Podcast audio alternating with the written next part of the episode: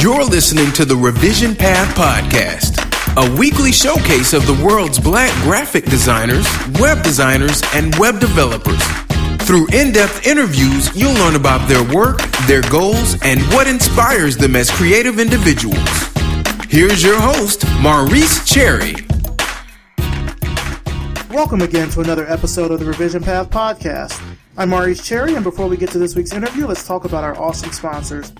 First, there's MailChimp, our favorite email service provider. We use it for our monthly newsletters, for our weekly newsletters to sponsors, and it's just so easy to use. Uh, with drag and drop templates and helpful resource guides, anyone can get started with email marketing. Just visit MailChimp.com and sign up today for a free account. This episode is sponsored by 70KFT. 70KFT is a brand communications agency that develops and deploys marketing strategies through three practice areas design, digital marketing, and public relations. Check them out at 70kft.com and check them out on Facebook at facebook.com forward slash 70kft. This week I'll be at Weapons of Mass Creation Fest in Cleveland, Ohio. I'll be on a panel discussing race and culture in the creative community. Uh, the panel is going to be on Saturday, so you can find out more information, including single day tickets, at WMCFest.com. Now let's get to this week's interview. I talked with Jacinda Walker, a design strategist in Columbus, Ohio. Here we go. All right, so tell us who you are and what you do. Well, my name is Jacinda Walker. I'm a design strategist. I'm currently in Columbus, Ohio, and I've been in the industry now for about 20 years. 20 years. Tell us exactly what is a design strategist? What do design strategists do? Design strategists are based in ideation. I primarily work with clients from nonprofit, entrepreneurial, lots of entrepreneur clients also work for municipalities, governments, education systems. I look at their design that they're currently doing and I look at ways to make it better, make it more cost effective, meet the message, meet the market.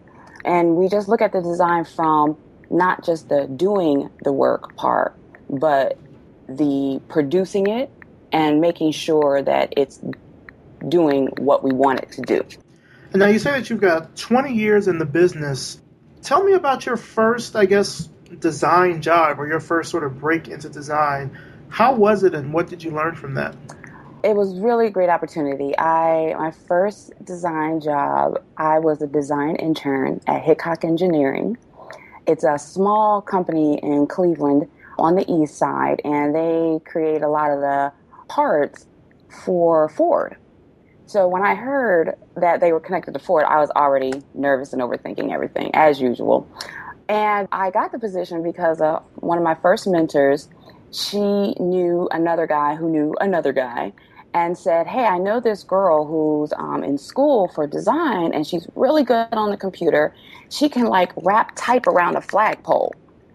And so the gentleman, uh, Tim Myrick, actually kind of called Keith Holiday and Elsie Mescudi all up. They had this conversation and they said, Well, bring her in. We want to meet her. Now, I really thought I was just going to be making coffee. Like, I figured, you know, I had a two year degree at that point.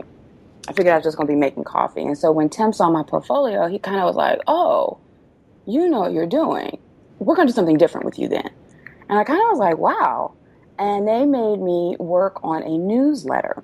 Now, this was like early, late 90s. And so a lot, InDesign hadn't even been out yet. We were still using Quark and PageMaker. And Illustrator was like Illustrator 88, like before they even moved to the numbered versions. Mm-hmm. And it was so crazy because in one internship, I had to learn how to use Photoshop, Illustrator. I had to learn how to work with copywriters. I had to learn how to retouch, and I had to learn how to draw objects like car parts from scratch to put into this newsletter and you create it in PageMaker. So for what I thought I was going to do versus what I actually ended up doing was crazy. But what I found out was when I came back to school the next semester, I was way ahead of a lot of the other students. Way ahead. Not just so much on the computer, but because I had the opportunity of working with other professionals, um, collaborating, not just doing design, like I said, more so in, in engaging how this is going to come out and what does it need to do and looking at it from that aspect. And, and it really opened a huge door, not just to my career, but to my thought process it was a wonderful opportunity. I loved it. Now, you mentioned that you have a two year degree and you also have another degree from the, the University of Akron. What was your time like there studying design? Um, you know, my time at the University of Akron, again, was, was super great. I was very, very fortunate. I had such a wonderful group of people um, around me who saw my talent and who had even greater vision to what I could do with it than I even had at that point in time. When I went to University of Akron, they were working on their minority retention program. And so there was a group called Peer Counseling. And it was headed up by Colleen Curry. And she was just very uh, active in all of our lives. She was like the first black professional woman I saw. She actively became everybody's mom on campus. When she called you, it was up there as if your mother had called. And she saw me doing something really much more phenomenal than I imagined. I mean, because when I went to college, I hadn't heard about design before. I had not, I thought I was going to be a watercolor painter. And mm. when I went to college and I met Miss Curry and I, she looked at my work and she would always push me to try to do different things. She actually is the one who got me into event planning. And um, she just never let me or my talent rest. Anytime I thought I had figured something out or I accomplished something, she always put something in front of me to think about doing even greater. And for that, I just, I'm just ridiculously grateful that she even saw it way before I did a lot of the things that I'm doing now are things that she thought I could have done then. mm-hmm. So after you left the University of Akron and you said you were doing this design internship, mm-hmm. tell me kind of some of the other places that you worked or things that you've done as a design strategist. Oh wow. Well, I was also the graphic designer for Cleveland Public Schools. It was 122 schools and seven administrative sites. Um, I was replacing a woman who had been who had retired and she had a Quadra Mac. Like this is how long she had been there, and this is how much of a change they needed.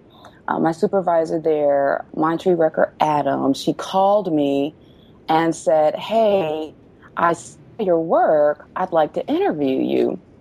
And I'm thinking, I didn't even know school districts hired graphic designers. I thought they outsourced a lot of that work. But because of a lot of the financial constraints Cleveland was going through, they really needed to kind of save cost and bring those creative services in house. And for seven years, I designed for many different departments, many different disciplines. I remember doing lots of projects for the multicultural department. I remember doing tons of projects um, for Barbara Byrd Bennett. I remember doing tons of uh, teaching projects. Um, we used to design these huge calendars in Cleveland. We would go to the schools, each school, and pick out pieces of artwork, and we would have auctions, so to speak, of our student artwork. And that's what we would decide to put into the calendar. And Barbara would come down and she would do like the final vote.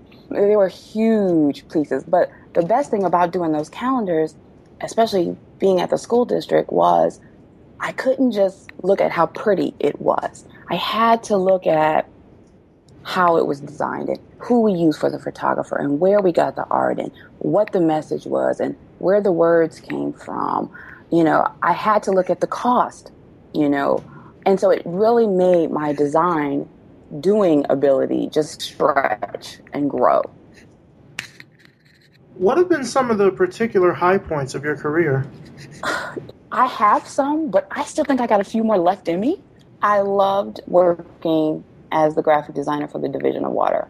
I loved, especially those early years. I mean, they were phenomenal.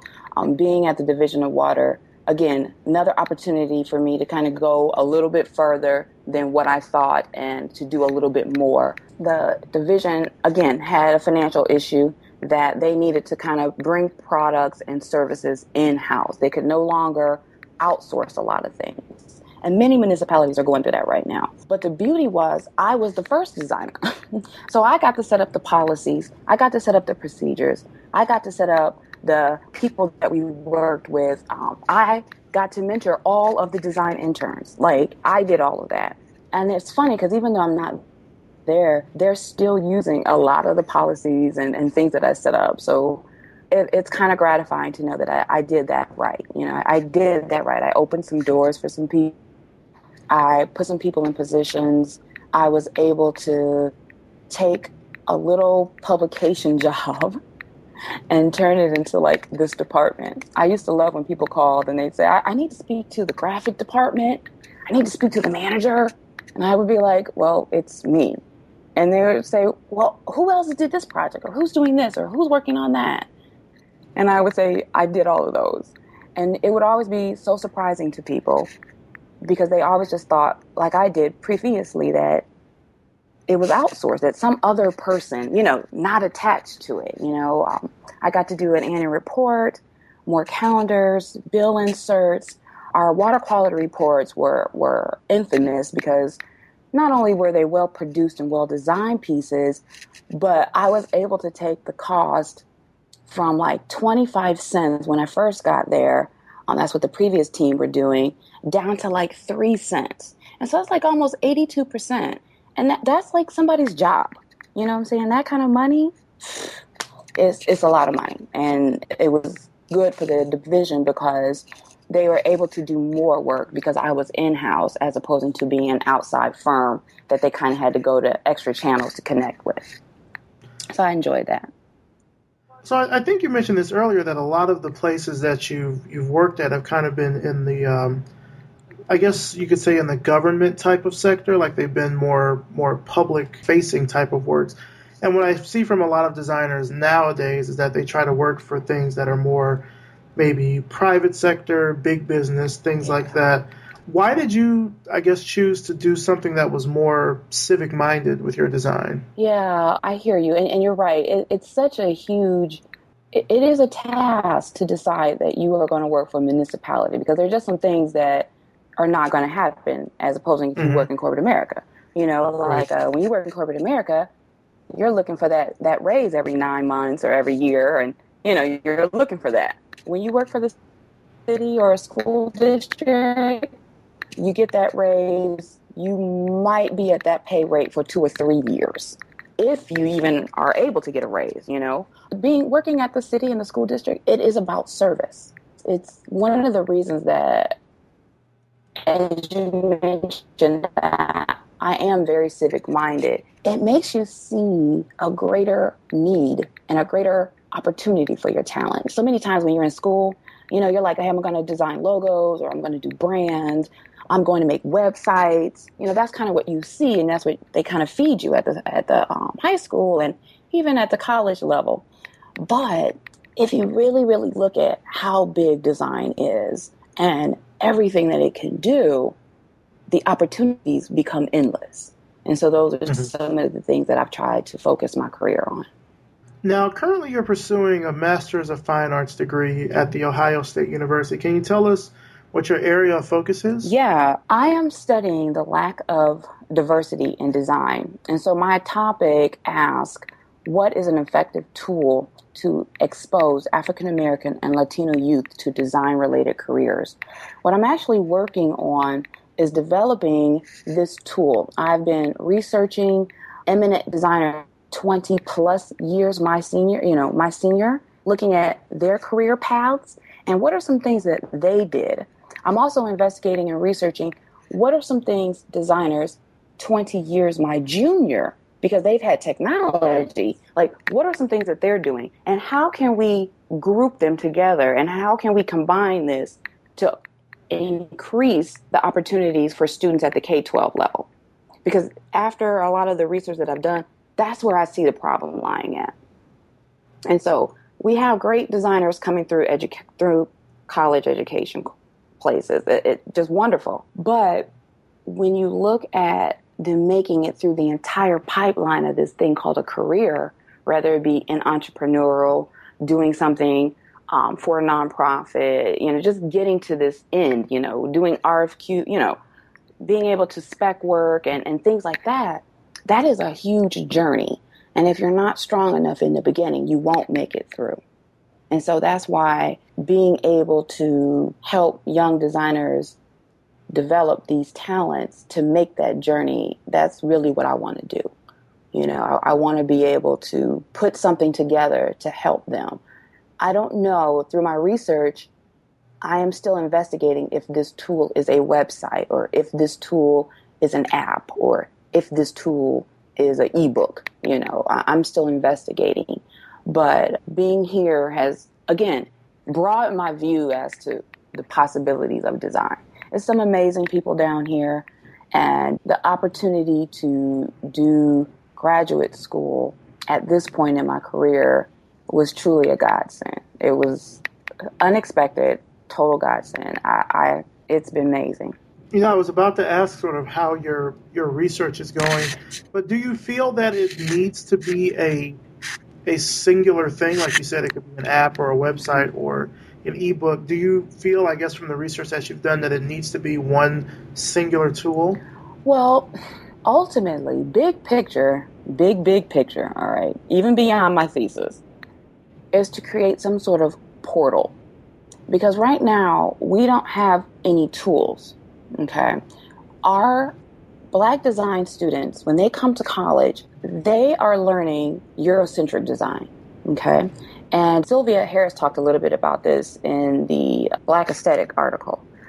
And I agree with her because if you're trying to make it through this journey, you're going to have to have a little bit more than just that, especially being a black designer. You're going to have to have a little bit more than Eurocentric design abilities. You're going to have to know a little bit about your history and a little bit about your culture.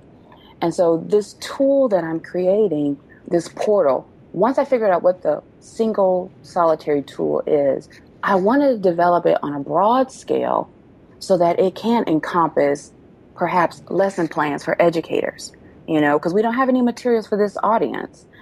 Apps and educational tools. If you go to the art store right now and say, hey, give me a book about black artists or give me a book about black designers, you're not going to get it. It's not one mm-hmm. book. You might find a book that's got three pages. They're going to talk about Henry Tanner. They're going to hopefully talk about Aaron Douglas. And they might, by the grace of God, talk about James Vanderzee, the photographer. But you're not going to find a compilation of anything. And so ultimately, that is what I want to create. So I am very open to if it's an app and a website. I'm very open to if it's a ebook series of something and lesson plans. I'm even more open to if it's um, like reviews. You know, we don't have anybody in our neighborhood, in our schools, with our kids developing that talent. So, those are types of things that if I am able to compile this and gather the proper amount of, of research, you know, that's really what I want to try to put together. Even in doing my focus groups, it's been wow because the things that black designers are telling me as far as how they came into this field and what their influencers were and things that helped and things that didn't help. I'm hearing a lot of that as well. Things that didn't help me become a, a better designer. We need to know that, and that needs to be somewhere. So people, and especially young people and parents, can have a way to figure this out for their kids to help them. What are some of those things that they're telling you? Oh, oh, okay. Um, well, my favorite one that I've heard so far is art history. Okay. I don't know. Did you ever have to take art history when you were in school? Uh, no, I was I was a math major. I didn't I didn't take any design classes. well, art history is what they call a feeder class, meaning that is really hard, is very intense. It's multidisciplinary, okay? And it's almost a three hour class where you sit in the dark and you look at pictures of art history. Now, they usually start these art history classes like at 100 BC. You know, this is like before people were doing like cave paintings on the wall. And they usually take it up to about, you know, 1980, 2000, depending on how current of a textbook you have. But the problem here is it's only about eight black people in the book. so I remember when I took the class, I asked my teacher, You mean to tell me in 2,000 years of history that only eight black people did something notable? and um, he was kind of just like, well, this is the book we're using. You got to get your own information. You got to go find mm-hmm. it yourself. Mm-hmm. And I'm like, well, if they were notable, why do I have to go somewhere else? If they were notable, why can't everybody know about it? You know, why, why is it in a different book? Mm-hmm. And um, I hear a lot of designers about why that class. Like, I understand it, but the value of it, not hearing much from it. Another thing that I'm hearing a lot of a lot of designers say that maybe weren't as helpful or high school art class. Because what they're telling me is that the high school art class you do get a chance to see a lot and try a lot. But it really depends on how savvy your art teacher was that you got to do the design pieces. So you might have had to wait till like junior year or senior year before you even heard about the word design you know so a lot of people are saying that they didn't, you know, kind of like that part. I don't know if you remember this term, this whole keylining process. I hear a lot of young designers saying that they don't understand the purpose of learning that. What's that? Keylining is something that was done in the early, early, early 1900s, and it's basically the process of printing. You know, um, you create an, a stat or a picture of an image, you paste it down to a whiteboard, you add different layers of text and type to it. It's very popular in a lot of the playbills um, mm-hmm. from the early 1900s. You know, a lot of the work that uh, Aaron Douglas did with fire, a lot of that was keylined. And it's okay. basically just a way of, of that they printed before this whole electronic printing came along. Mm-hmm. I think I remember from my interview that I did with Emory Douglas, he talked a lot about mimeographing. I don't know if that's sort of a, a predecessor to this or not. Yes, yes. Uh, but it sort of sounds like the same thing. Yes, yes. All in the same family. And, and a lot of the younger designers that I've been talking to, they don't understand the why they have to learn that. You know, mm-hmm. like what is the significance? And they don't understand how it connects to this electronic thing. Because if this mm-hmm. electronic thing is what we're doing right now, then why do I need to know what a stat is? Why is Rubylith right. important? Why is rubber cement? Why do you have so much rubber cement around? mm-hmm. You know, but it's it's been phenomenal talking to so many different designers about their influencer and their background. It, it's it's definitely helping me shape where I want this to end up at. So this might be a bit of a, a moot question, but what is your opinion, I guess, of diversity in the design community now. And before you answer this, something that you mentioned earlier, kind of about there's not really uh, resources or books or things like that. I was looking the other day trying to find Saki Mafundikwa, who did a TED talk about African alphabets. He has this book he wrote called African Alphabets, mm-hmm. and that book is $150. Whoa. Exactly. Now you already know anybody. and I, hold on, and I, and I don't want to alienate anybody, and I'm not trying to stereotype, but I'm simply saying that if you just graduated from college and you've only been working at your job nine months, you're not about to drop 150 on that book. Right. That's a. I mean, that's a high price for.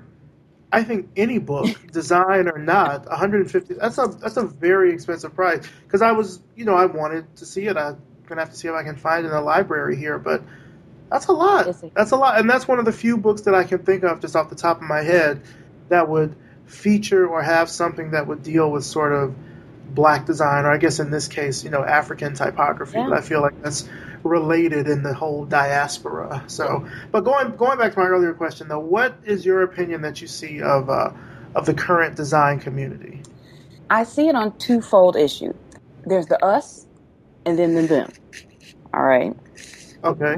We have to participate with us. And I'm sure everybody who's listening understands what us is. We have to mm-hmm. participate with us. We have okay. to work with each other. We have to support each other. We have to look and take advice from one another, whether it be good or bad. However, we also still have to work and do these exact, these exact same things with them you know? Okay. Because neither is going away. Us ain't going away, and them not going away. Mm-hmm. Not going away. So when we talk about diversity, we have to learn how to play together. You know, we got to learn how to play in the same sandbox. You don't got to stay there all day. You know, Some people just put their six to eight hours in and they dip out. But mm-hmm. we have to learn how to play together in this sandbox. And while we're learning to play together in this sandbox, they have to learn how to play together in the sandbox. Because the mm-hmm. responsibility of diversity simply cannot lie on people of color. Amen. It, it, simply cannot be our responsibility. Now, I have a thought process. I know, once again, this might make some folks mad, but I believe diversity is a bottom up issue. But I believe racism is a top down situation. And okay. so, when we talk about when we talk about where does diversity stand, I think the designers who are in the game right now are the soldiers. You know, we're the ones saying that, hey, we're here we're not going anywhere. We're not hiding. You're going to keep getting this design work. You're going to keep mm-hmm. getting, you know, you're going to keep getting it, and I'm not going to stop. But with that same drive and energy and passion, some of us who are able to have to be able to talk to them. We have to. It's, it's not good enough to only do one side. Mm-hmm. It's not productive. It is highly counterproductive. Our world is global now. You know, like it's not just black and white and brown. It's like mm-hmm. purple and pink. It's got some magenta, some green. It's got some, you know, our, our world is global. So it's important to be able to understand where you are in your part in your history so that mm-hmm. when you get to that place, you can be truly, truly effective. You can be truly, truly impactful. It's it's kind of hard to explain, but that's kind of no, no. I, I see what you're saying. Do you think people might be put off by that that sort of dichotomy that it has to be kind of an us them situation? The us them situation that I talk about is not a or. It's like a and slash or. You know, mm-hmm. I almost feel like you can't have one without the other if you study African American history, you will understand that many of us were brought here. So, those of us who were brought here, there is a disconnection to our to our continent. Many other nationalities, they have a land base to go back to. They have a land base to go back and say, "Hey, how did you guys do it over there? So we can do the same thing here, so that we can get our strength or we can get support." But many African Americans here don't have it. We we just don't have that. And so being able to work both sides or, or being able to participate and still feel confident and strong about yourself, critical skills. It's a critical skill set. I agree. I agree with that wholeheartedly. I like to tell people that diversity is not a zero sum game. Yes. Essentially meaning that, you know, because there are people that are out there advocating for more diversity, for, you know, gender diversity, racial diversity, etc., that does not mean that someone else is being, you know, kind of short shrifted because of that. Yes, yes. And and I I love you know, I love going to the black art store and I love going to the black bookstore. I love it. And we need more of those. We need the black design bookstore while you're playing. Mm-hmm. Um, but we need everybody to come to the black bookstore because there's value in it for everyone, you know? Uh, and I know there are a lot of people who aren't real supportive of inclusion, but it's hard to tackle diversity without inclusion. It's a hard pill to swallow, which is why I believe diversity is a bottom up kind of issue. You know, it's something that the people who aren't getting it are kind of like, hey, this isn't right. we need to do something about this. Or, right. hey, I'm not going to keep taking this that you let one person do this, and then when I put my design on the table, then you want to have a conversation.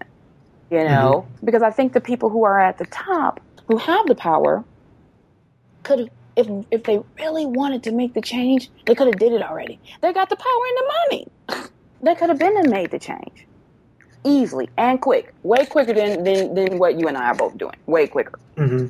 One thing that I, I know I've told people when it sort of comes to diversity in in companies particularly is that you know it, it sort of has to affect them on a bottom line level. Like if it affects their bottom line, I think then this is something which they'll look at and say, okay, we probably need to think about, you know, diversity. Yes. Other than that, it's it's sort of a hard sell for them on a, um, I think on a cultural standpoint, mm-hmm. it's a hard sell when you think about companies and how essential it is for them to have a particular culture fit, particularly creative companies and agencies. Mm-hmm. It's very important to sort of have that that culture fit. So unless it sort of affects their bottom line, they may not feel like it's an issue to even tackle. I think that you're definitely on point. You are definitely on point that it has to affect the bottom line.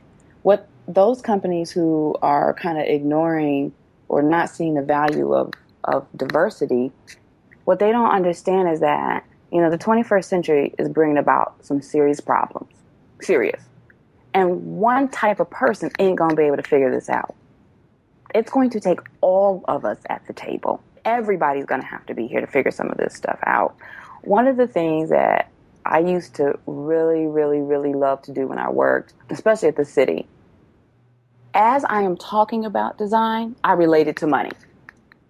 As I am putting out these processes and procedures on how we should roll this out, when we should get things printed, I'm also equating, hey, here's the money. And and if I went into a meeting like that, I had everybody's attention.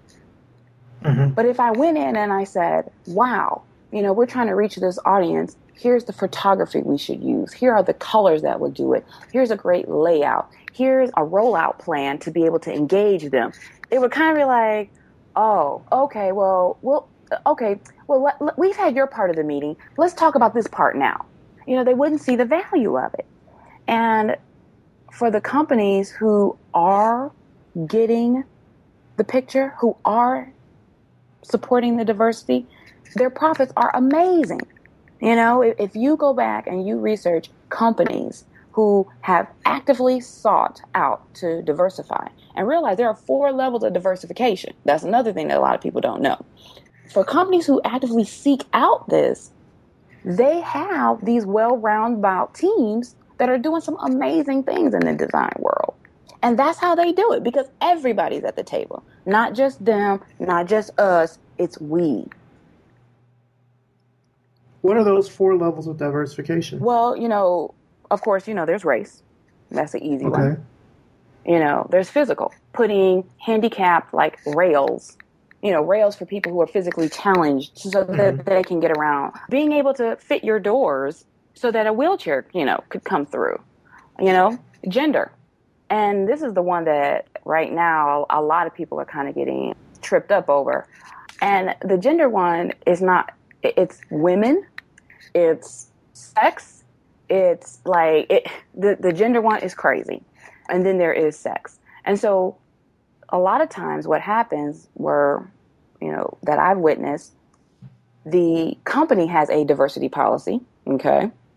And then the recruiter has a diversity policy. And a couple times, the policies mm. ain't the same. So right. the recruiter is divert he he or she is recruiting for what they feel is diversity. And then the company has a diversity policy. So people are so touchy about the word diversity that many times companies don't sit down and say, okay, this is what we believe diversity is. You know, many companies don't even have diversity policies or strategies. There's no plan. There's no, hey, here's what we believe. Here's how we're going to work to make it happen. Here's how we're going to work to keep it happening. you know, and that's where a lot of times we mess up. I, I think that's where a lot of companies have messed up. It's kind of sad. Well, speaking of, of companies that have sort of realized that they need to have you know, more diversity and things of that nature. Let's talk a little bit about WMC Fest. Both of us will be at WMC Fest uh, coming up soon, and you've actually had a, a, pretty instrumental part in in working with them this year. Can you tell us about that? Yeah, you know, this that conversation probably started about like three years ago. Actually, before I went to grad school, even before then, I had an intern. Uh, one of my mentees loved him to death and um, he loved this conference. When he heard about it, he was just, every day I heard about this conference. And uh, so I'm like, okay, well, you know, let me see it. So I had him bring me the information. And I go to the website and I look on the roster and they've got like one black person. I was, this touched me on such a core level. I called my other design friends, like, do you all know this? Have you gone to this conference? It like I instantly became engaged. I could not believe that in and at the time this was like 2012, 2011. I couldn't believe that in 2000 this conference couldn't find black designers to participate. Like I was just aghast. mm-hmm. And um, I called about, like I said, nine, ten of my other friends. We had a Google Hangout the year after this happened. You know, the year after my student introduced me to the conference, and I we talked about like, what are we going to do about this? Like, we need to get together. Somebody needs to call this man. Somebody needs to say something. And one of the people on the chat said, "Well, you know, maybe he don't know." And I really that that really shook me. Like, you know, is it possible in 2010 that you don't know about diversity?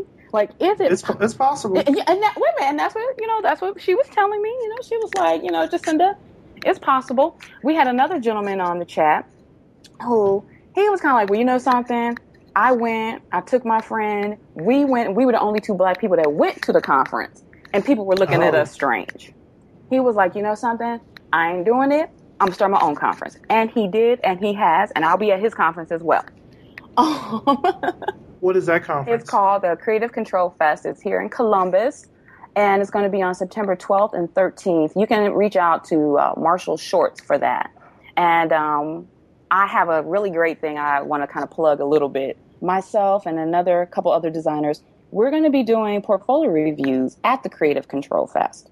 So I'm hopeful that people, young people who are hearing this and they want feedback on their work, they want to talk about interviewing and professional development and all that come because we're going to have people there that can help answer your questions, that can help you move to that next level in your career.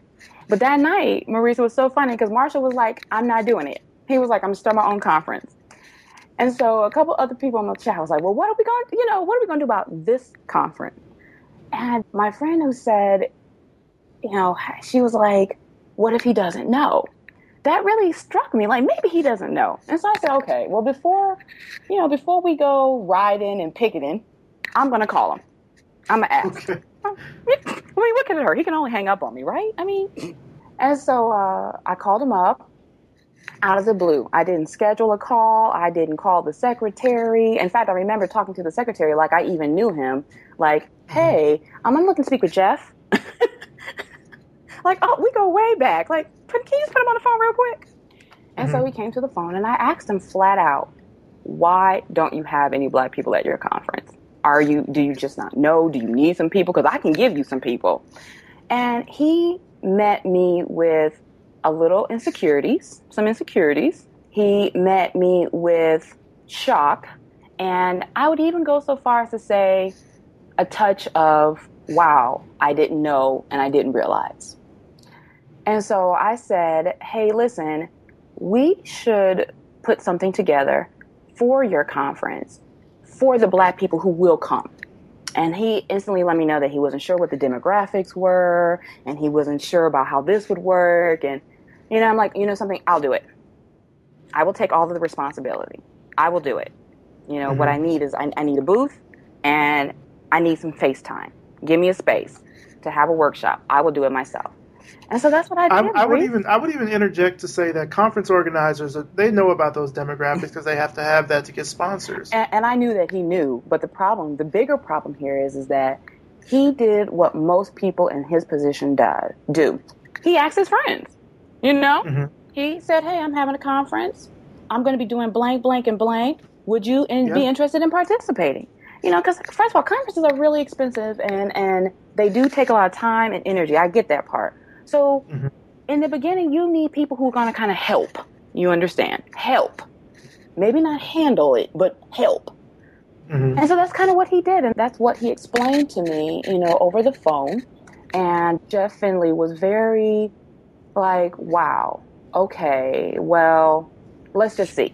You know, what Jeff didn't realize was that I had been marketing and promoting our booth, the Organization of Black Designers Midwest chapter, we were going to be at this conference to come, sign up, get us registered, let us get your email, let us connect with you.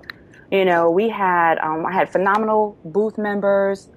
we had uh, Clarence Merriweather who drew for two and a half days. He sketched just so we could get people to come and talk about this thing called Black designers, you know? And so many people came because of the emails we sent out, because of the calls we made. Um, we got John Jennings to be on our panel. He sent us back an email literally overnight, like, yes, I'll do it, I'll help however you need. And we had this small little panel discussion workshop thing off to cut to the side of the theater. We called it the hot box room. It was so hot in there. We were just like, okay, fine, we're going to have this conversation no matter where you put us. But what we didn't realize, Maurice, which was really funny, was that they came. The them, you know, that we talk about, mm-hmm. they came. and many of them were so shocked by the things we discussed and by the things we admitted to and the challenges and the issues of being a black designer in this world and in your companies, what it's like, what it's really like, mm-hmm. that they were just like, whoa, like, whoa. And um, this year, Jeff and Todd called me and asked if I would participate. And again, yes, I'll do it because I know that as his conference grows, that whole thought process of the us and the them comes back and hits me in the face, you know? Mm-hmm. I, I, can't sit here and do nothing anymore. You know, I, have I've put my 20 years in the game already. I, I put my 20 years in already. I've gotten my awards and my accolades and, you know, the stuff that comes with being a designer. I got that already. But what happens when my 15 year old niece tells me, Auntie, I want to be a designer like you?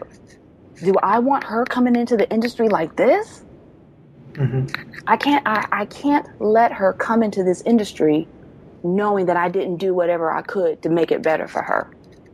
You know, now she's 17 and she's looking at colleges, and it's even scarier. so, being able to set something up for us and for them is important for me. This year at, at the WMC conference, we're going to have this conversation on the main stage. I've already got some calls of why you're going to do that? How come we going to do it? I've already gotten those calls.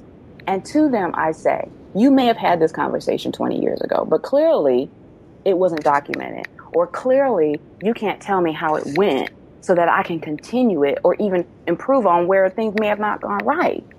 Mm-hmm. You know? But just because it happened doesn't mean it can't happen again. And doesn't mean that this might not be the change. Doesn't mean that the people who are involved on this time, this part of the conversation, can't do something different.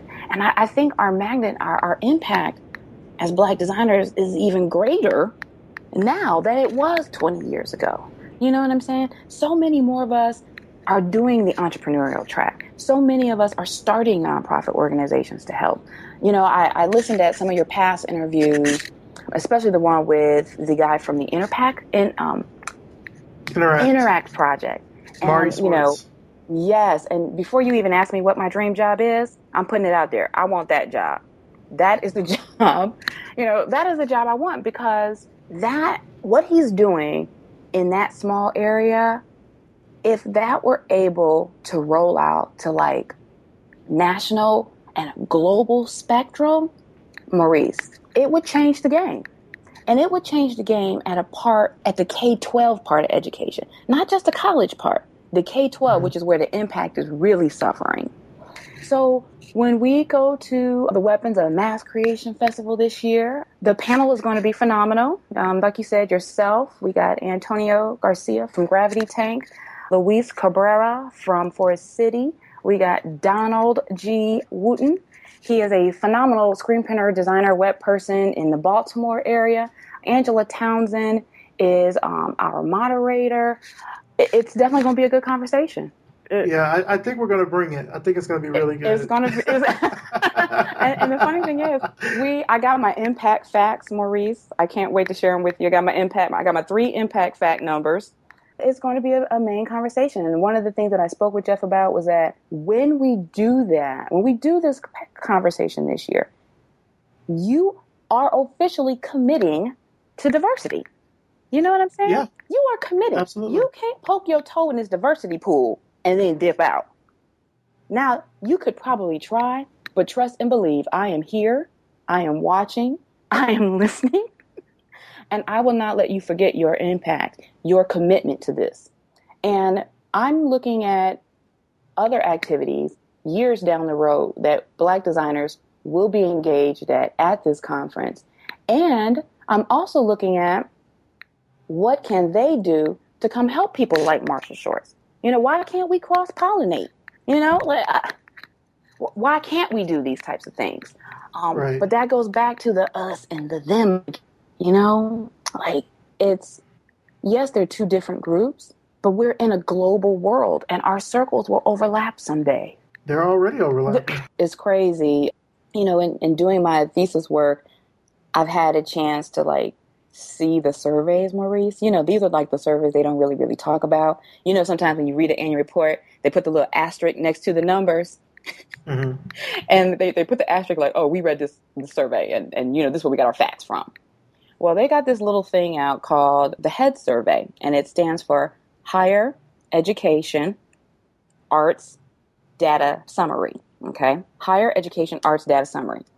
And they poll like almost 300 schools with art and design programs, and they rank the numbers. They look at ethnicity, they look at faculty, they look at everything. What the schools are teaching, who they teaching, how you know what the graduates are doing. Eh, like they look at everything. Maurice, this report is so painful to read, especially if you're a black designer. It just made my heart ache. in in reading this report, because they're talking about like for 7,400 faculty people, you know, mm-hmm. guess how many people are black? Let's say 3%. 311 people. so, of the 7,400 educators, mm-hmm. only 300, 300 are black men and black women. So, when you look at the fact that a little more than 10,000 of all the design students, that body, that body of students are black, it's like a two to four ratio. You know, like the ratio is ridiculous. Black, young black designers will never have that equal footing. You know, you know what I'm saying? Uh, it's, it's like the cards are stacked against us. And so doing conferences like the weapons and doing conferences like Creative Control and South by Southwest. And that's why these are important because that's where our students are going to get their education. You know, mm-hmm. they should be getting it at school and as much as it costs to go. but the numbers are, are just painful. They're very, very painful. I'm going to be debuting more of them, you know, at weapons, but to, to see them, it, it just makes your head, it just makes your heart hurt. And so when I meet designers and black graphic designers who are like, "Oh, I don't have time to help. I don't have time to participate." I, no, no, you you guys just go ahead, keep me posted. Mm-hmm. I, it just makes me cringe because this ship won't change direction until we all decide that it has to change. It can't just be one or two of us pushing the whole boat. You know, right? We, no, I agree. We yeah. have to do this in unison. When someone hollers right, we all have to go right to be able to make the distance and the move that is required for true success in this industry for black designers. Well, I also think it's to sort of speak on that point that also they just really don't know the history or they don't know the statistics. Yes. So even just asking, and, and maybe it could be just how it's it's phrased. Like I see this a lot when people ask about things, they just ask in a very general fashion but if you can give someone something specific that they can do, even with limited time, mm-hmm. that might help in terms of like bringing in their involvement. So you were talking about surveys, and I know that A List Apart used to do a um, a web design survey every year. They started in 2007, and it was a really comprehensive look at sort of well, what are the demographics of the design industry, and they and they mostly did it about web design. I think web design and web mm-hmm. development.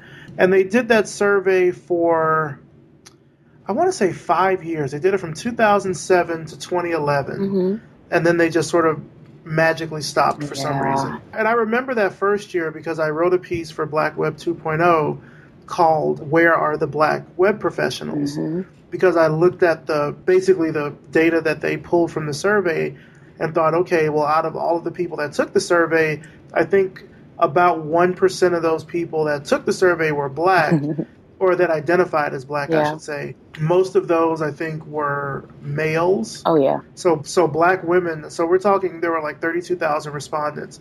Out of thirty-two thousand respondents, I think less than hundred were black women. Yep.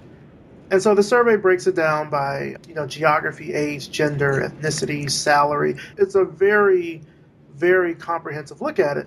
They stopped it in 2011. They didn't really mention why. Mm, And then Net Magazine, I believe, tried to pick it back up, or they did something very similar yeah. in 2012 they did like a web design and, and development survey and i noticed that they omitted race Oh, now, they talked about age and oh, yes. location Oh yes. expertise and gender they talked about different you know industry sectors and languages and you know cms platforms and a bunch of things but that part was left out i don't know if it was intentional i'm not really, I'm not Maurice? positing that or anything. but I think it's important because, like you say, if we don't, if this stuff is not documented Yes. in a way where people know what are the numbers, what are you know things that are coming out, that's very important to be able to make cases for more diversity, to make cases for you know black designers. I think in this industry as a whole. But speaking But of the, the work that, can I can I touch No. on that really fast? We yeah, have, yeah, go ahead. um, part. Remember, we talked about the uh, the higher art survey. There's another one out that again. This one just makes me mad. The National Architectural Accreditation Survey. Now, you know, whenever they need to get information about designers, wink, wink, okay, they go to architects, all right? Because architects are certified, all right? You have to register to be an architect. So those are the numbers, you know what I'm saying, that they use to answer questions and to, okay? But check this out.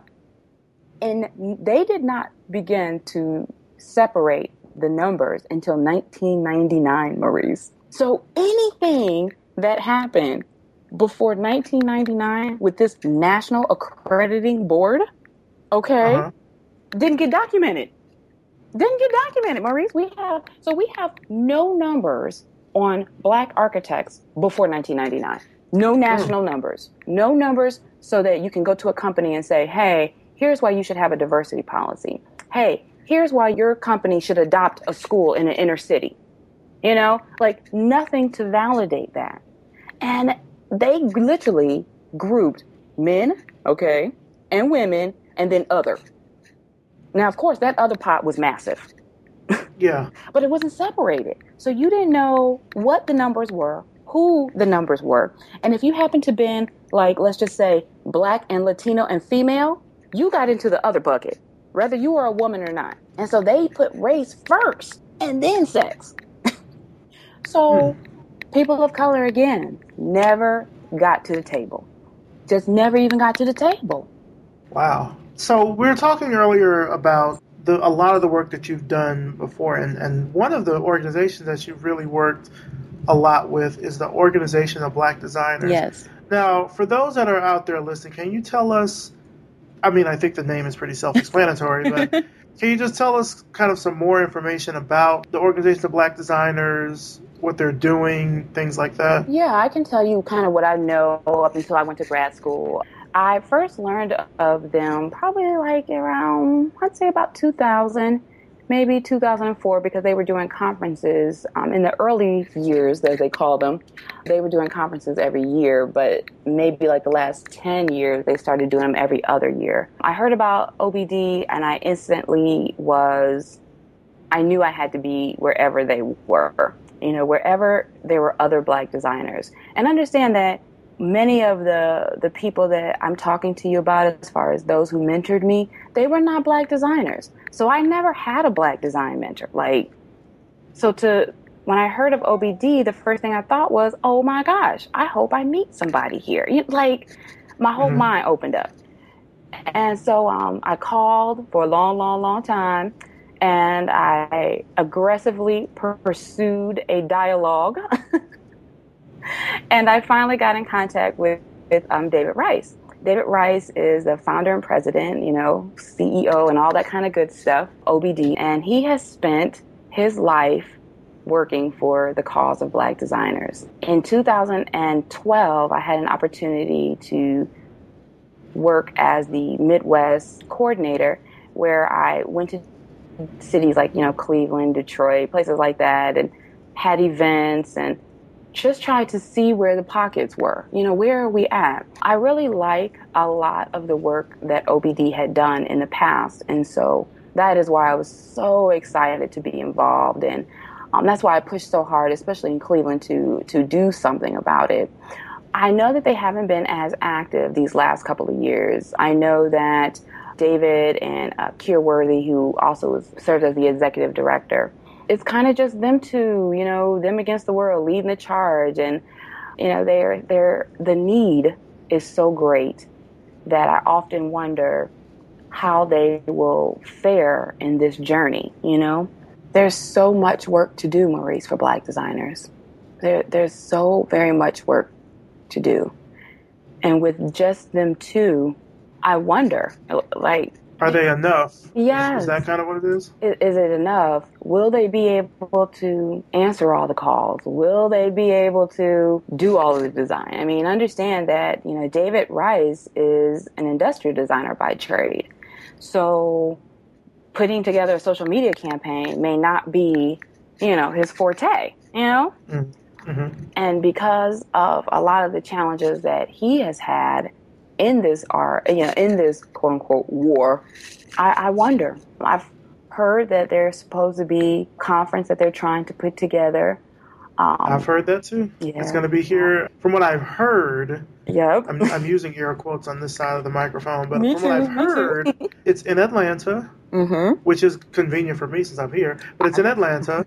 it's the first week of November. Mm-hmm. That's all I know. Yep. And, you know, the funny thing is, I heard that on Facebook as well. And I don't know. I I, I feel like we're both mincing words here, but I, I get the, mincing, the sentiment I, of what you're saying. I guess the cause for my minced words is there's so very much work to be done. Mm-hmm. And you want it to work. You know what I'm saying? Like you want to be like, yeah. yay, OBD, yes, yes. No, absolutely, yeah. But with only two people pushing the boat. See, know. I thought it was more than two people, at least. And this is, and I've had conversations with both Keir and with David, and mm-hmm. they've both told me that there's more than two people. They said I think there's at least, I don't know, five or six. I don't know if that's the case. Again, but, even at five or six, Maurice, five or six. It's not pushing enough. The boat, pushing the boat. Yeah. And then when we talk about, you know, these surveys where, you know, there's actual data, like being able to merge the two, you know, like when I was um, doing OBD, one of the things I had put together a huge list of like events and activities, but these were more local things. But what David explained to me that OBD needs is to be able to reach the masses, we need big things you know, that, that generate dollars and revenue so that we can continue to even move the ship down the val, you know, down the river. Mm-hmm. And so that's where a lot of my angst comes in because, you know, you want to help however you can. And right. David and Keir with his five or six people is so Do hard. you think that the, the conferences are enough? Because I, from what I recall, the conferences aren't annual conferences. They're like biannual or triannual, so they're not even on a regular, or at least on a a consistent enough basis for people to remember about the conference from year yeah. to year. They're like every two years, every three years, yeah. etc. Which is what's so interesting at the last conference. At the last conference, I think it was the 2012. Yeah, for 2012, we were in Cincinnati, mm-hmm. and um, it was so interesting because I had people from Cleveland come and participate, and people from Cleveland where I had been having these smaller kind of events they were really, really excited. And so when a million black designers didn't show up, it was a little disappointing. So, what I, you know, in my opinion, I think there has to be a, a mix of the two. I think there has to be those big David Rice kind of events. You know what I'm saying? Where we get big time sponsors and we get, you know, big hotels and, you know, where we have prominent designers come and talk about their work. You know, we have to have those big events. But on the flip side, Maurice, remember, because I told you I'm about trying to get people through. Like, mm-hmm. we got to have some of these smaller events, and not just smaller events, multiple events. Do you understand the difference? It's like it's almost like what SNCC did, you know, the black students, early 60s. It's almost like what they did. They didn't just hit one or two places. Like they mm-hmm. literally was calling people up, like, okay, you're gonna have something in your city, you're gonna do something in your city, you're gonna do something over here, we're gonna do something here, and at eight o'clock, we all gonna do it at the same time to get the power. The activist in me really thinks that's something that we will have to do. I hope and I would love to continue to do things with OBD. You know, I, I told David a couple moons back when, you know, before I started school, that as soon as I'm finished here, I will be back. You know, he already knows I, I will be back. I'm not going to leave. I'm not going to not do anything about this cause. But at the same time, I do wish there were more people like you, you know, doing what you're doing with Revision Path and like what Marshall's doing with the Creative Control Fest and what I'm doing here with the numbers and the research and the youth. And, you know, like I want to connect with all these people. You know, that's why people like uh, Maurice Woods that you talked about, um, mm-hmm. people like him.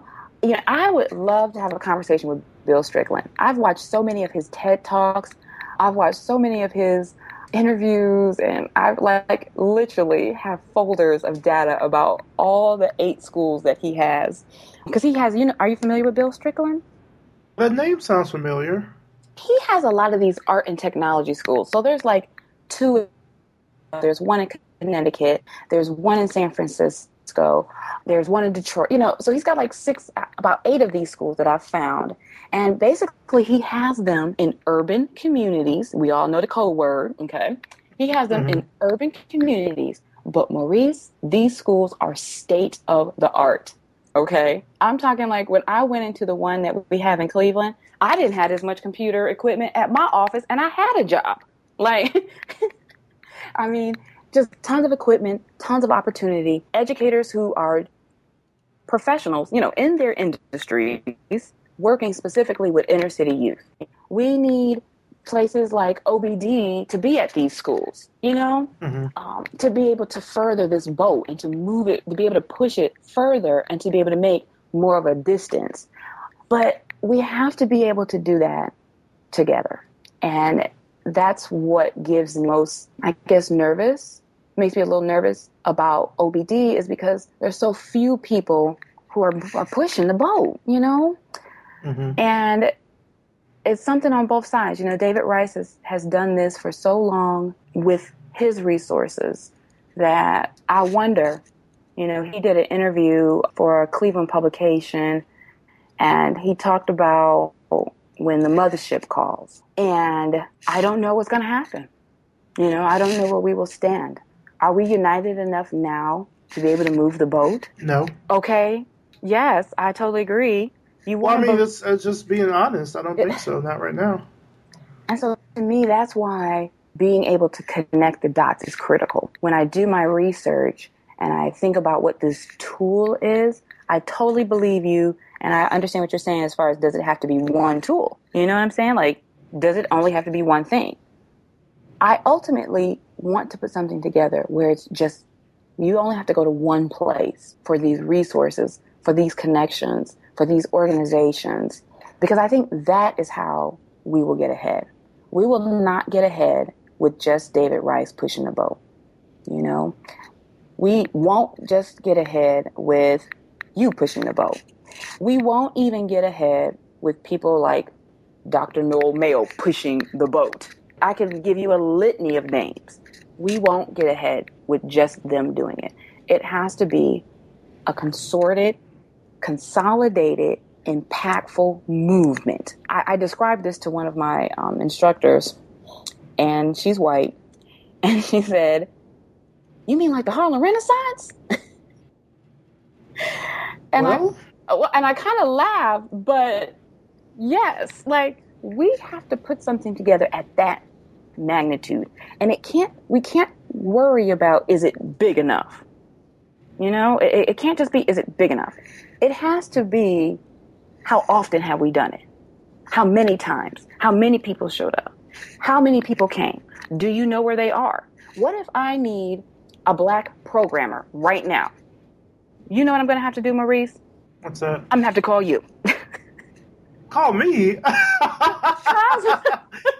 I'm gonna have to call you, Maurice, because you are the closest to programming that I know about. Do you see what I'm saying? That I know about. There, there's. Um, I'm in two, well, three Black design Facebook groups right now.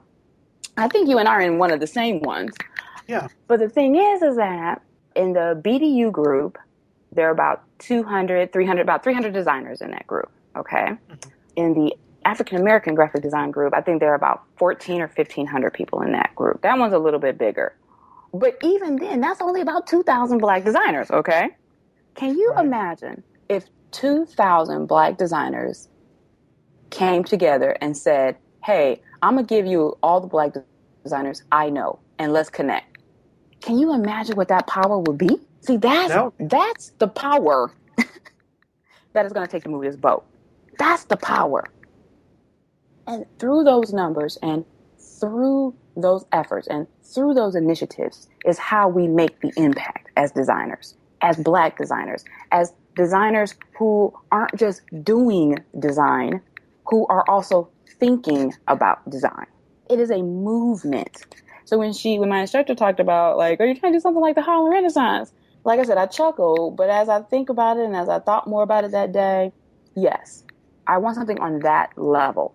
I want something where we're all participating, where everybody knows this is for the same cause, no egos on the table. Like, if you know three black designers, just get their contact information and what they do and let's pull them together. Like, mm-hmm. that grassroots, it has to start somewhere, somehow, with something.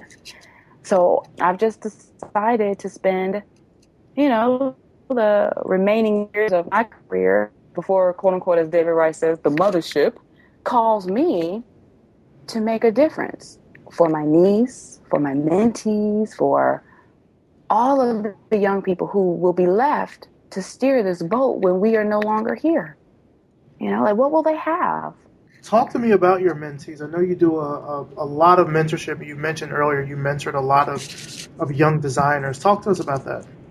Yes, yes. I, I, I have to say that that has been one of the highlights of my career. It really has been. I didn't think that it would be, but to hear their stories um, and to see them and, and to see some similarities and, and to see their struggles is you just want to do something. You know, you just, just can't be in a position not to want to do something. I started mentoring when I was at the school district. I, you know, I, I had probably maybe only been designing four or five years at that point, you know. I was a young designer still, you know, like I couldn't think about being a mentor because I felt I still wanted a design mentor. And even at that point in my career, I still wanted a design mentor. My immediate supervisor got a call from a lady who wanted to have her daughter shadow shadow me. And I kind of was like, well, if she can come, I don't know what she's going to learn, you know. you know, I don't know what she's going to learn, but because I personally don't think what I do is out of the norm. I think all designers, all black designers are doing this, you know? And so, uh, so she came. Her name was Sonia. And when I met with Sonia, she came for like a couple days, you know, and she said, I'm gonna come back next week. I was like, You coming back? I was like, You saw something that made you want to come back? She was like, Being here with you, I think I learned like a whole semesters of stuff. And I started wow. thinking about it like, I just took her through a couple of projects. and um, she was like, I want to come back. I want to come back. And uh, I followed up with Sonia, and Sonia and I, we stayed in touch. She is doing phenomenal. She is a phenomenal web and user interface designer right now in Cleveland. And um, I met many more behind her. I actually have about 16, maybe 20 mentees that I'm working with right now, which does take up a lot lot of time, but every minute is worth it. And what's been what's very interesting is that somehow or other I have gotten mentees from other races, which always cracks me up. You know, um, I have two white students right now. Um, I have one young lady who's hearing impaired, and Maurice. You know, if you think the cause for black designers is serious, think about if you are a black designer with an impairment. Mm-hmm. And there's a whole mass of them out there as well, Maurice. Tori, she has such an impactful story, Maurice. I mean, all of my mentees have such impactful stories. And just in listening at them, it really made me go, you know, something, this is a continuation. You know what I'm saying? Like, Maurice, I kept seeing the same things happening. And they're not all from the same schools. And they're not all, like I'm saying, I'm telling you, from the same race. They're not all men. They're not all women. You know, I'm seeing some consistencies. And I just think that it's time for a change, that the story won't change even as you go younger than what they are right now. And I, mm-hmm. I, work with them on portfolio presentations. We spend a lot of time on portfolio. We spend lots of time on interviewing. In fact, I have a 345 with Jacina because she has a nice little interview set up and she's really excited. I spoke to Amber last week. I emailed William, you know, so we all, you know, still get together. At one point, um, when I realized that they were all kind of going into the workforce, I used to have events at my house in Cleveland. I would cook something and I would make each of them tell the other one something about what they knew about. You had an interview with um, Maurice Wingfield. He was mm-hmm. one of mm-hmm. my mentees for a while, and Maurice would come and talk about web. And William would come and talk about photography and, and illustration and you know, I would have each of them come, just come and tell us what you know. You don't have to dress up. I'm gonna cook you a plate of food. I'm gonna give you my. I had my own projector. I bought on my. I bought my own projector and presentation material so that we could set it up in the living room, and we would just come. Sometimes I'd have to pick some of them up. You know, um, Amber would come. Her mom would drop her off, and she brought her interior design roommate. Mm-hmm. And um, the consistency just became where are the others at? Or how can I find them? Or how can I ask these questions? Because, you know, there's some questions as a young designer you don't feel confident to ask unless it's somebody that you feel comfortable with. But with us, yes, please say that. you want me to repeat? Repeat, repeat, repeat that. Yes, it is critical. It is critical that senior designers be involved in young designers' lives because they have questions and a need that they will not ask. They will not ask unless they feel comfortable with. Unless they feel comfortable with you. They, I had a student, promise you, you ready for this, Maurice? He brought me his portfolio in a bag and a jump drive. Like, okay, here's what I got. And I said, Did you take this to the job interview? He said, Uh huh. And then he wanted to know why he didn't have a job. And like, he didn't get it, Maurice. And I, he was what I would call, he was ridiculously talented. Still is. But the thing is that no one had pulled him to the side. You know, you remember that conversation, Maurice, when someone pulled you to the side, like, mm-hmm. "Hey, let me explain how this is supposed to look, or let me show you." You know, if you don't, you don't have to listen to what I'm saying. Let me show you.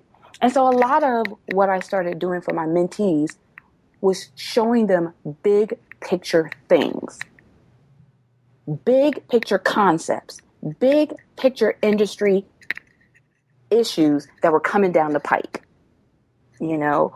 And many of them were kind of like, whoa, when they going to talk about this in school? or how come they didn't mention this? They're not. They, it just mm-hmm. doesn't happen. But fortunately, when I was with the Urban League, we had this thing called, called doers, donors, and door openers. And having my mentees made me realize that I thought I was just a doer. You know, like I th- thought I was just doing design. But but in working with them and nurturing and, and helping and answering the, the odd questions, because there's a lot of oddball questions, but there are things that they want to know about that were going to help their work or their portfolio or, or interviewing. That I realized that maybe somehow, I don't know when it happened exactly, but I became a door opener. You know, like I became somebody who knew enough people or who had been around long enough where I could make a call and say, Hey, I know you're looking for a designer. Let me give you some resumes of some kids I know. Or, Hey, um, I know you want this designer to do blank, blank, and blank, but you're only paying this amount. Why not I give a young person a chance? You know, Mm-hmm. Why not? And many of the companies um, that I gave this pitch to, they took it and um, they hired about, I'd say about six, maybe seven of my students you know, received employment from a call or a conversation or an email that I sent, you know, and I just wanted my other senior design, you know, colleagues, especially the ones of color, to do the same. Like, I, I wanted everybody to be able to make one call for a young person, and and many of them said no, and it, it was definitely disappointing, but I can't stop asking, and I'm not going to stop making calls. Anybody who knows me knows that I take information from all young people. All you have to do is come to me and say, I'm a young black designer and I need to know blank. You have got my time and talent and my time and energy right that moment. And if I can't talk to you, I give you a card. Like, hey, call me in a couple days. Or I'm swamped right now. Here's my home, my personal cell phone number. Let's talk about this a little bit later. Call me. Stay in touch with me. And I think that's one of the things that has to be done for this move, this shift to happen. It can't just be one or two things. It's a consolidated effort that has to happen. And so working with my mentees has definitely just shown me a different a need. I'm doing some teaching right now at a um, inner city school here in Columbus called Franklinton Prep. And Maurice, they're in the ninth grade. Do you remember the ninth grade? Mm-hmm. You remember what kind of designer you were in the ninth grade, or or what kind of? I, I wasn't. I was probably just writing in ninth grade. Yes, yes. But the funny thing about the ninth grade students that I have is that they're trying to decide right now if this is a career. And the way young designers make decisions with all this great technology is around is way different than maybe you and I would have made the decision. And so that's the even greater need for having more information out there. It, it's crazy. So mm-hmm. that mentorship piece, that visibility piece, that being at the conferences, that being available, being around is critical. I, I can't stress it enough. I, I just can't stress it enough. So let's switch gears a little bit here. Let's talk more about, I mean, it's about you, but it'll also be about, you know, kind of the work that you do. Mm. Based on a lot of just what you've said so far, what advice would you give to someone that's just starting out in this industry? Oh, yeah, yeah, yeah. I would say that, first of all, you have to take a, a stand to be dedicated to lifelong learning. Okay? You're not just going to get this degree and stop going to school. You know? The mm-hmm. school may not be the university that you went to or that college class or that two year A&T tech place. The school has globalized now. So if you are not dedicated to lifelong learning, you probably won't be very successful in this field. Probably won't be. If you're not willing to buy a book, um, now I'm not saying you got paid $150 for a book because there's lots of great books, but get a subscription. There are so many mag- design magazines that are for free. Now, yeah, you got to look a little bit harder for them, but they're free. So if you're not willing to do that, it speaks to the longevity that you're going to have as a designer. I think the other thing, and I know this is going to hurt a lot of people's feelings, but we got to finish college. We got to go and we got to finish. You know how many great, talented people I know who didn't finish? Finishing college is about getting that door open. It's about being able not just to get to the door, it's about being able to go through it and kicking going through it like bam. Mm-hmm. We got to finish. We, we got to go. We got to finish. You know, learn the technique. Take your talent, get the technique, turn it into something amazing. And then the last thing that, you know, I would tell them is get a mentor. You have to get a mentor. You absolutely have to. I still regret that I waited so late in my career to get mentors, especially in the design industry. I wish I had had a mentor in high school. You know, like when the impact really would have made you know, mm-hmm. it, it would have really made me open my mind to some concepts. But those are the three things. We have to be dedicated to lifelong learning. We got to go to school and finish. We, we just have to. I can't stress that enough. And, you know, we, we have to seek each other out to help us. You know, it goes back to that us and them thing again. But the us have to help more of us. And the help doesn't have to be something big, you know? Um, sometimes it's just a phone call it could be an email. It could be, hey, here's how I interviewed for a position like that. Here's some thoughts. You know, the it doesn't have to be something big all the time. So I think those would be my three takes. Sorry I went on so long. no, that's fine. Is is there anyone or anything that might have stopped you from realizing your full potential? Ooh, yes. Yes. And it's not necessarily a a person because again, I I've had some amazing people. It, it's just been some some trials. You know, one of the things I, I talk to my mentees about is right now your task at this age and at this point in your career is to get your life together so that when it meets its reality, you will be strong enough to handle it. You know, you want to be strong enough to be able to meet those realistic life issues. And I had one. I went to a job interview, a portfolio review actually with um, AIGA, and put my book out there. I had my cute suit on, you know, because you kind of dress up for these things. And a lady asked me, What did I want to do when I graduated? And I told her. And she, maybe about eight, ten pages into my book, she just stopped, Maurice. And she just like looked at me shocked. And even though I knew she was kind of looking at me shocked, I kept talking because I'm, I'm thinking like, I gotta, you know, I gotta get this interview. Like, I gotta get this. I was like, I gotta get this. And she, all she could say to me, Maurice, was, "You speak so well for a black girl." Mm. I, I was just taken aback. I didn't even realize what had just happened there. I didn't even realize that she had just disqualified me. Not, do you understand? She disqualified me. And I've had situations like that. I, you know, I guess because my name is not Afrocentric enough, that when I show up to the interview, they're a little shocked to see this little brown skinned black girl show, you know. And so I've had, had interviews where I've shown up and, you know, I've sent my portfolio in and they're kind of like, like, oh, you're just in it?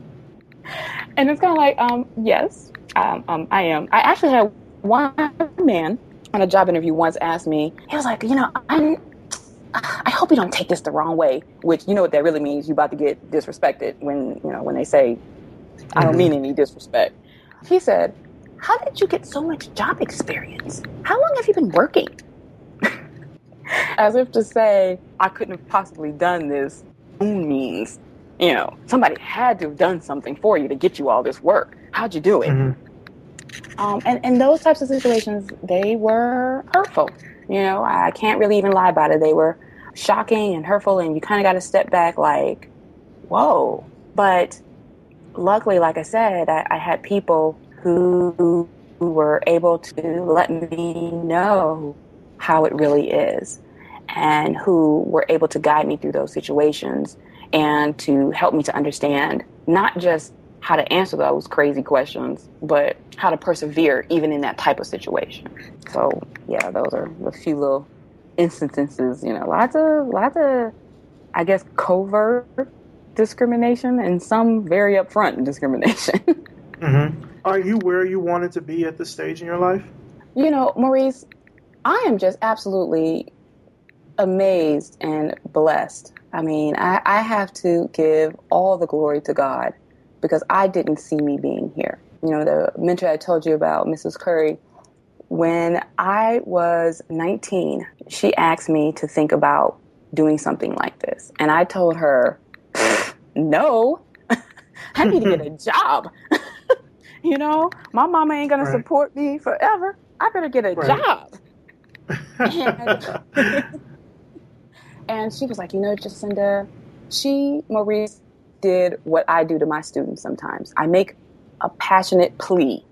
I know that you probably won't do it, but I, I have to make a plea. And at the time, like I said, mm-hmm. 19, I didn't know what I didn't know. And she made a plea with me and she was like, you know, Jacinda, you should really think about this. And she was like, you could make such a change in a po- on the policy level of design. She was like, you've gotten so far. You should think about this. And I was like, man, Miss, I need to get a job. I'm on a car because you know my car is broke down. I need, you know, I wanted stuff. I want a pretty house, and she kind of just looked at me like, okay, okay. So, of course, you understand the laugh we had when I called her and I told her I got accepted to graduate school. She was like, I knew it, I knew it, I told you. And so, so right now, that's why I am so passionate about this. I feel like it's a second chance. I feel like I probably should have been here years ago. And when I preach about doing my part, I didn't do my part then. And so I will not not do my part now. You know, I, I will spend the rest, you know, of my career, you know, being an advocate to young black designers and, and developing that, helping them to develop their talent so that they can make the journey, you know, because this this design thing is a journey. It's not yeah. like a you go to nine to five, you punch out a clock and you stop. This is a journey. And so they have to be strong enough to make it. And so that's really what I want to, you know, kind of dedicate the rest of my life to uh, um, being able to do something bigger for them. I, I hope that it works. You know, I hope that it works. Where do you see yourself in the next few years? Ooh, um, graduating from graduate school. That, you know, let's put that out in the atmosphere. You know, I'm one year deep. Um, I just completed my first year. I was able to make the dean's list both semesters and pass my first year review. So my thesis um, question and topic has been officially approved.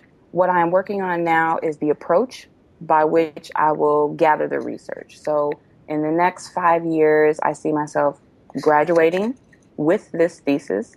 I see myself doing more talks, I guess very similar to the one you and I are having, but on a grander scale with people about diversity in design and with people about black designers. And I see myself doing something in training or education and definitely something entrepreneurial. The one thing that I have learned about you know, just not being in that corporate environment, that nine to five grind. Maurice, I can't go back.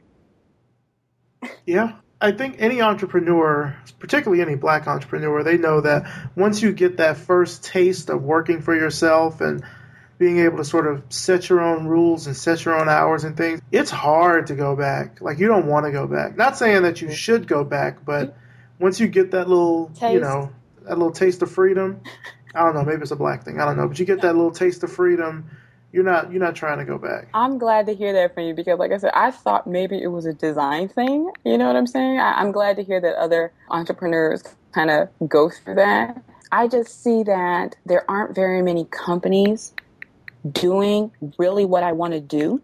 And mm-hmm. I have just really decided that I'm not going to be in a situation where some non creative person, some non creative marketing manager type of person, is going to be micromanaging my talent. How dare you? No, no. Mm-hmm. I will use my God given talent to how He sees fit and what He has moved and opened the doors for me to do. That is what I will do. And, and that's really how I see it. So he has been gracious enough to open these doors, which is another reason why I really feel this is where I'm supposed to be. Never in my career have doors opened and moved so quickly, um, so quickly for me. I have to believe this is a higher power moving on my behalf. And so that's why I'm going to stick it out this time. It, it, you know, I might not have my Lexus, but a Lexus isn't everything. I, I think at night I will sleep a lot better knowing that I helped the body of people do something great with their careers. And so that's really what I want to do. Well, just to wrap up this interview, I mean, you've said just so many powerful things. Where can our audience find you online? Oh, wow. Well, I am really getting in love with my Twitter account. Okay. and so you can catch me on Twitter at Magenta Prince. I'm always, you know, surfing and looking. I have a Quora account and I'm on Facebook. Um, but I guess you can also just straight email me. I'm, I'm always open to a conversation. My email address is Jacinda, W-L-K-R at gmail.com. All right. Sounds good. Jacinda Walker, thank you again so much for taking time out of your day for this interview. And of course, I will actually be seeing you at WMC yes. Fest very soon. So I'll also get to thank you in person. But but no, thank you just so much. I think for the people that are listening, this is there's just been a lot of great information that you've shared. So thank you. Thank you very much. Thank you. I really appreciate the opportunity and I enjoyed it. I enjoyed it. I'll get you some more people if you like.